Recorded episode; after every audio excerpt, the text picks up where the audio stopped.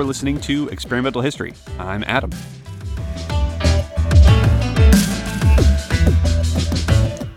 And this is uh, the post that um, that caused people to try to get me fired. Uh, after this post, uh, literally someone in the comments was like, um, uh, "Do you uh, do you still work at, at, Harvard? I have I have concerns about your ability to um, uh, to mentor students. Like I'm a Harvard alum. This is very serious."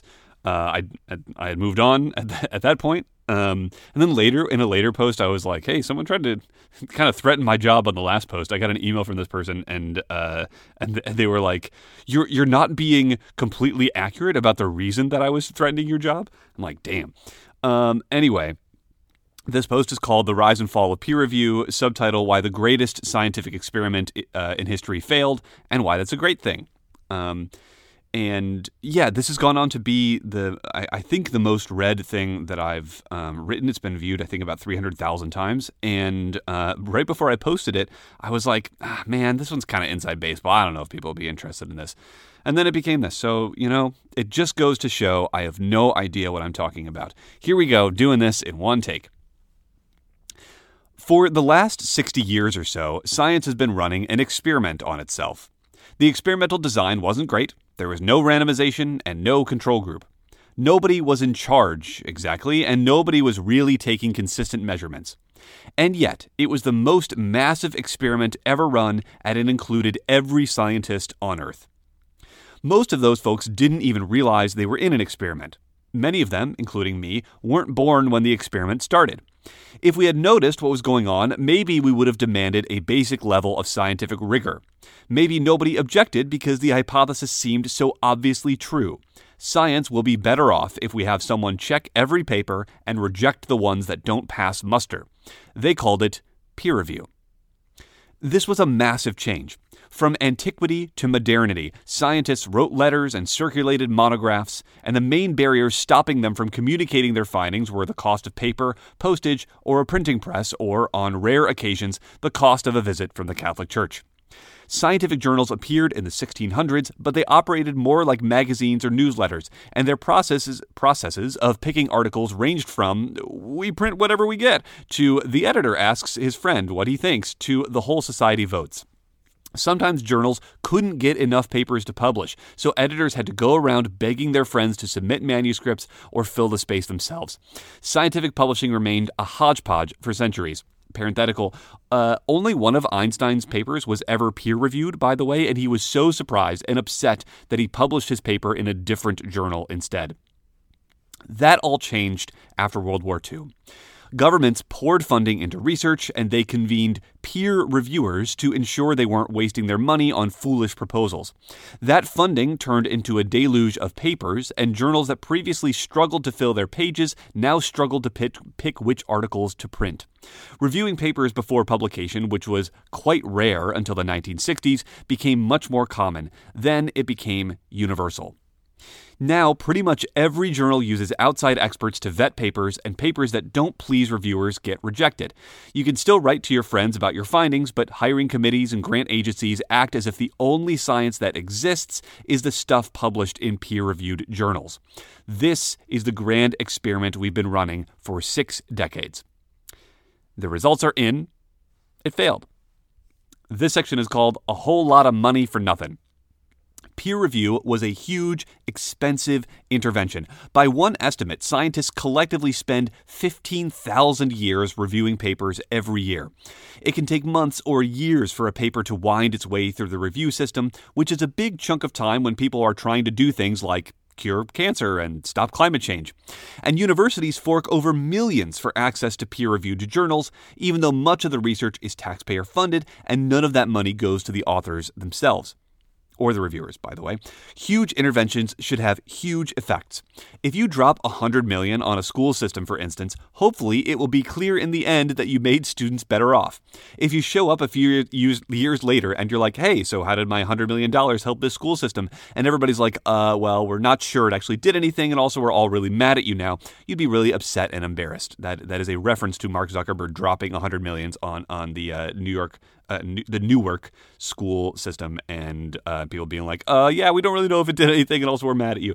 Um, similarly, if peer review improved science, that should be pretty obvious, and we should be pretty upset and embarrassed if it didn't. It didn't. In all sorts of different fields, research productivity has been flat or declining for decades, and peer review doesn't seem to have changed that trend. New ideas are failing to displace older ones. There are links to all those papers there. Many peer reviewed findings don't replicate, and most of them may be straight up false. When you ask scientists to rate 20th century discoveries in physics, med- medicine, and chemistry that won Nobel Prizes, they say the ones that came out before peer review are just as good or even better than the ones that came out afterward. In fact, you can't even ask them to rate Nobel Prize winning discoveries from the 1990s and 2000s because there aren't enough of them. Of course, a lot of other stuff has changed since World War II. We did a terrible job running this experiment, so it's all confounded. All we can say from these tre- big trends is that we have no idea whether peer review helped, it might have hurt, it cost a ton, and the current state of the scientific literature is pretty abysmal. In this biz, we call this a total flop. This section is called postmortem. What went wrong? Here's a simple question Does peer review actually do the thing it's supposed to do? Does it catch bad research and prevent it from being published? It doesn't. Scientists have run studies where they deliberately add errors to papers, send them out to reviewers, and simply count how many errors the reviewers catch. Reviewers are pretty awful at this. In this study, reviewers caught 30% of the major flaws. In this study, they caught 25%, and in this study, they caught 29%. These were critical issues like the paper claims to be a randomized controlled trial, but it isn't. And when you look at the graphs, it's pretty clear there's no effect, and the authors draw conclusions that are totally unsupported by the data. Reviewers mostly didn't notice. In fact, we've got knockdown real world data that peer review doesn't work. Fraudulent papers get published all the time. If reviewers were doing their job, we'd hear lots of stories like Professor Cornelius von Fraud was fired today after trying to submit a fake paper to a scientific journal. But we never hear stories like that. Instead, pretty much every story about fraud begins with the paper passing review and being published. Only later does some good Samaritan, often someone in the author's own lab, notice something weird and decide to investigate. That's what happened with this paper about dishonesty that clearly has fake data. Ironic. Uh, these guys who have published dozens or even hundreds of fraudulent papers, there's links there, and this debacle. And there's a tweet here uh, that says, wait a second, those are not real, real error bars. The author literally just put the letter T above the bar graphs. And uh, that is exactly what has happened. Why don't reviewers catch basic errors and blatant fraud? One reason is that they almost never look at the data behind the papers they review, which is exactly where the errors and fraud are most, most likely to be. In fact, most journals don't require you to make your data public at all. You're supposed to provide them on request, but most people don't. That's how we've ended up in a sitcom esque situation, uh, in situations like 20% of genetics papers having totally useless data because Excel auto corrected the names of genes into months and years. Parenthetical, when one editor started asking authors to uh, add their raw beep, bleep, bleep, when one editor started asking authors to add their raw data after they submitted a paper to his journal, half of them declined and retracted their submissions. This suggests, in the editor's words, a possibility that the raw data did not exist from the beginning. End parenthetical. The invention of peer review may have even encouraged bad research. If you try to publish a paper showing that, say, watching puppy videos makes people donate more to charity, and reviewer 2 says, I will only be impressed if this works for cat videos as well, you are under extreme pressure to make a cat video study work. Maybe you fudge the numbers a bit, or toss out a few outliers, or test a bunch of cat videos until you find one that works, and then you never mention the ones that didn't. Do a little fraud, get a paper published, get down tonight. This section is called Peer Review We Hardly Took Ye Seriously. Here's another way we can test whether peer review worked. Did it actually earn scientists' trust? Scientists often say they take peer review very seriously.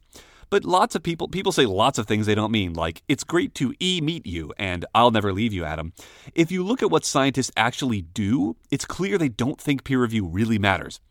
First, if scientists cared a lot about peer review, when their papers got reviewed and rejected, they would listen to the feedback, do more experiments, rewrite the paper, etc. Instead, they usually just submit the same paper to another journal.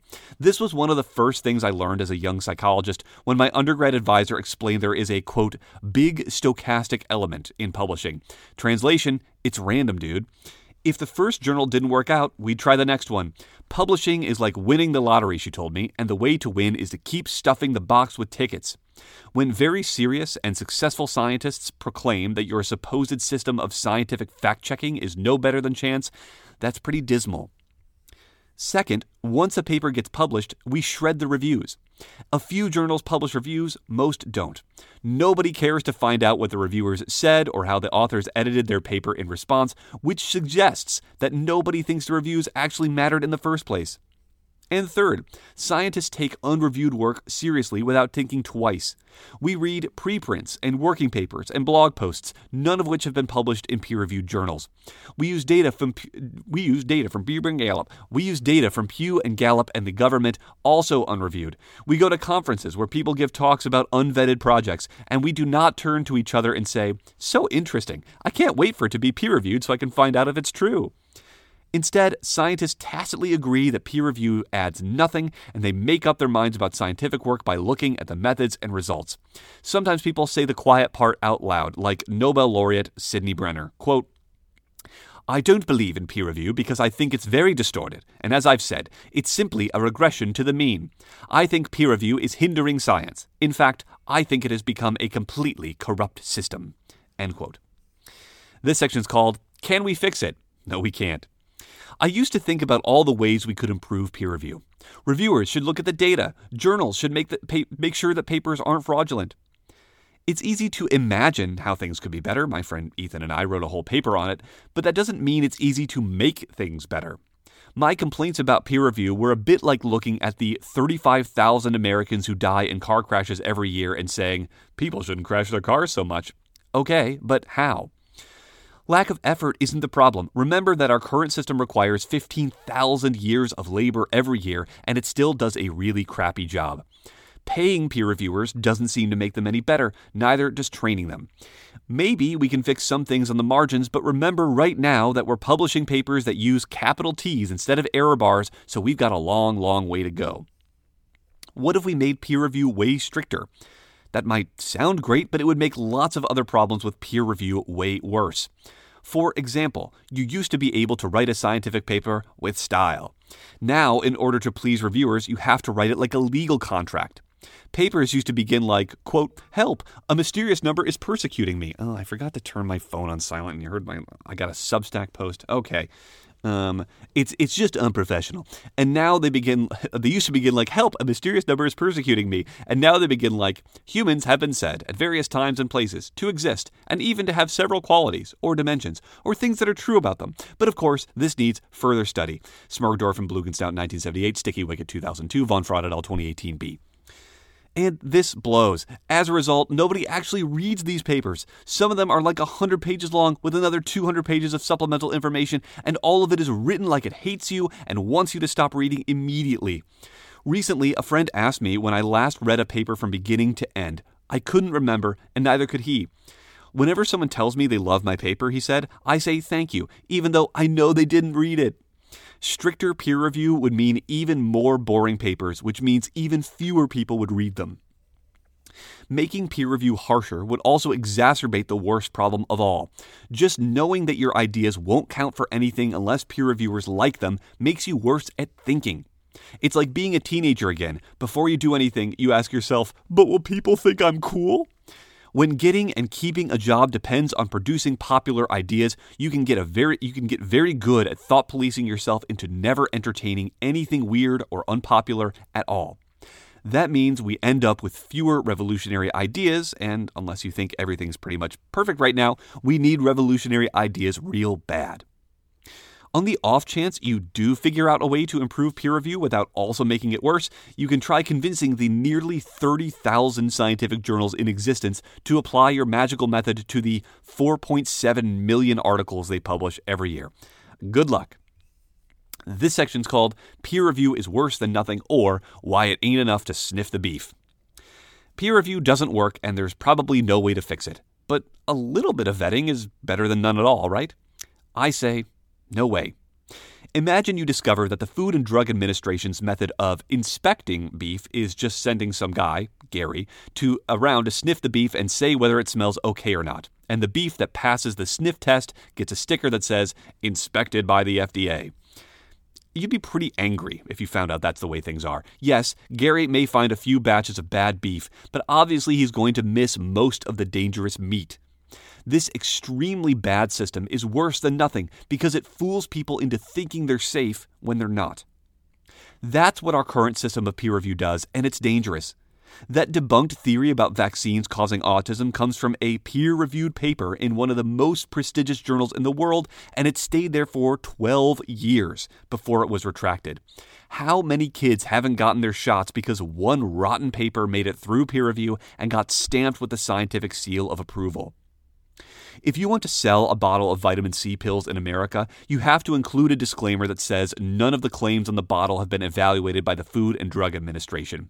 Maybe journals should stamp a similar statement on every paper. Quote, Nobody has really checked whether this paper is true or not. It might be made up for all we know. That would at least give people the appropriate level of confidence. Uh, fun fact: uh, one of the earliest scientific journals, um, which was in Manchester, England, actually like said pretty much verbatim. I mean, in old timey speak, uh, that on the, the the cover of their first issue. Uh, so we've done this before. We can keep doing it. This section's called "Science Must Be Free." Why did peer review seem so reasonable in the first place? I think we had the wrong model of how science works. We treated science like it's a weak link problem where progress depends on the quality of our worst work. If you believe in weak link science, you think it's very important to stamp out untrue ideas, ideally, prevent them from being published in the first place. You don't mind if you whack a few good ideas in the process because it's so important to bury the bad stuff. But science is a strong link problem. Progress depends on the quality of our best work. Better ideas don't always triumph immediately, but they do triumph eventually because they're more useful. You can't land on the moon using Aristotle's physics, you can't turn mud into frogs using spontaneous generation, and you can't build bombs out of phlogiston which is, I guess, how you say that. Newton's laws of physics stuck around. His recipe for the philosopher's stone didn't. That's real. We didn't need, not, I mean, the other stuff is real too. I don't, everything I'm saying is real. We didn't need a scientific establishment to smother the wrong ideas. We needed it to let new ideas challenge old ones, and time did the rest. If you've got weak link worries, I totally get it. If we let people say whatever they want, they will sometimes say untrue things, and that sounds scary. But we don't actually prevent people from saying untrue things right now, we just pretend to. In fact, right now we occasionally bless untrue things with big stickers that say inspected by a fancy journal, and those stickers are very hard to get off. That's way scarier. Weak link thinking makes scientific censorship seem reasonable, but all censorship does is make old ideas harder to defeat. Remember that it used to be obviously true that the Earth is the center of the universe, and if scientific journals had existed in Copernicus's time, geocentrist reviewers would have rejected his paper and patted themselves on the back for preventing the spread of misinformation. Eugenics used to be hot stuff in science. Do you think a bunch of racists would have given the green light to a paper showing that black people are just as smart as white people, or any paper at all by a black author? And if you think that's ancient history, this dynamic is still playing out today. We still don't understand basic truths about the universe, and many ideas we believe today will one day be debunked.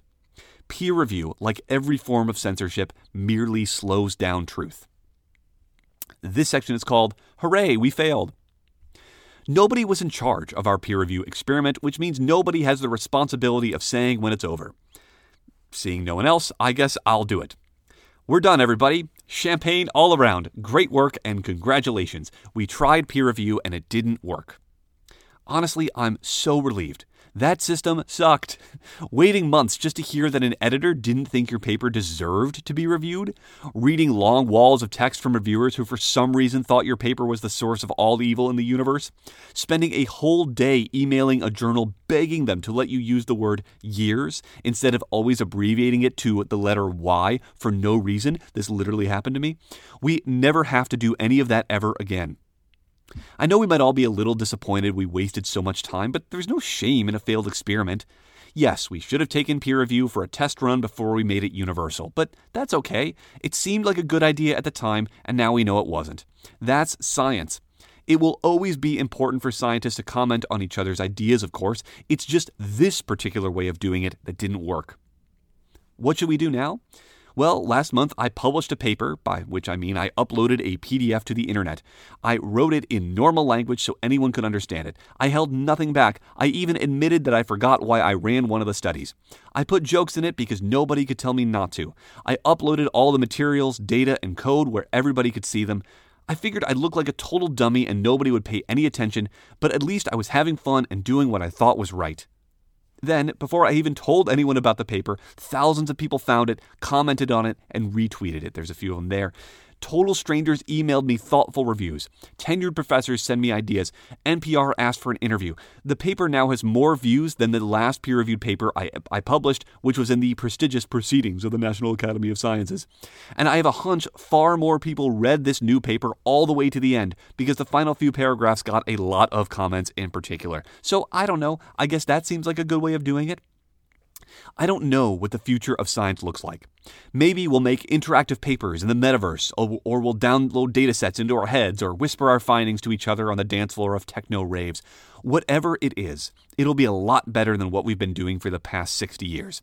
And to get there, all we have to do is what we do best experiment.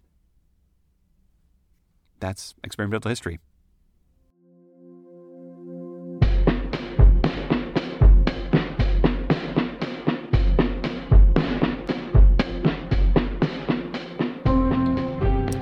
Thank you for listening. You can find all the posts on uh, at www.experimental-history.com, uh, where you can also find the mystery posts for uh, paid subscribers only, uh, including most recently um, how to get funnier and why you shouldn't, which is a follow-up to um, uh, Good Conversations have lots of doorknobs.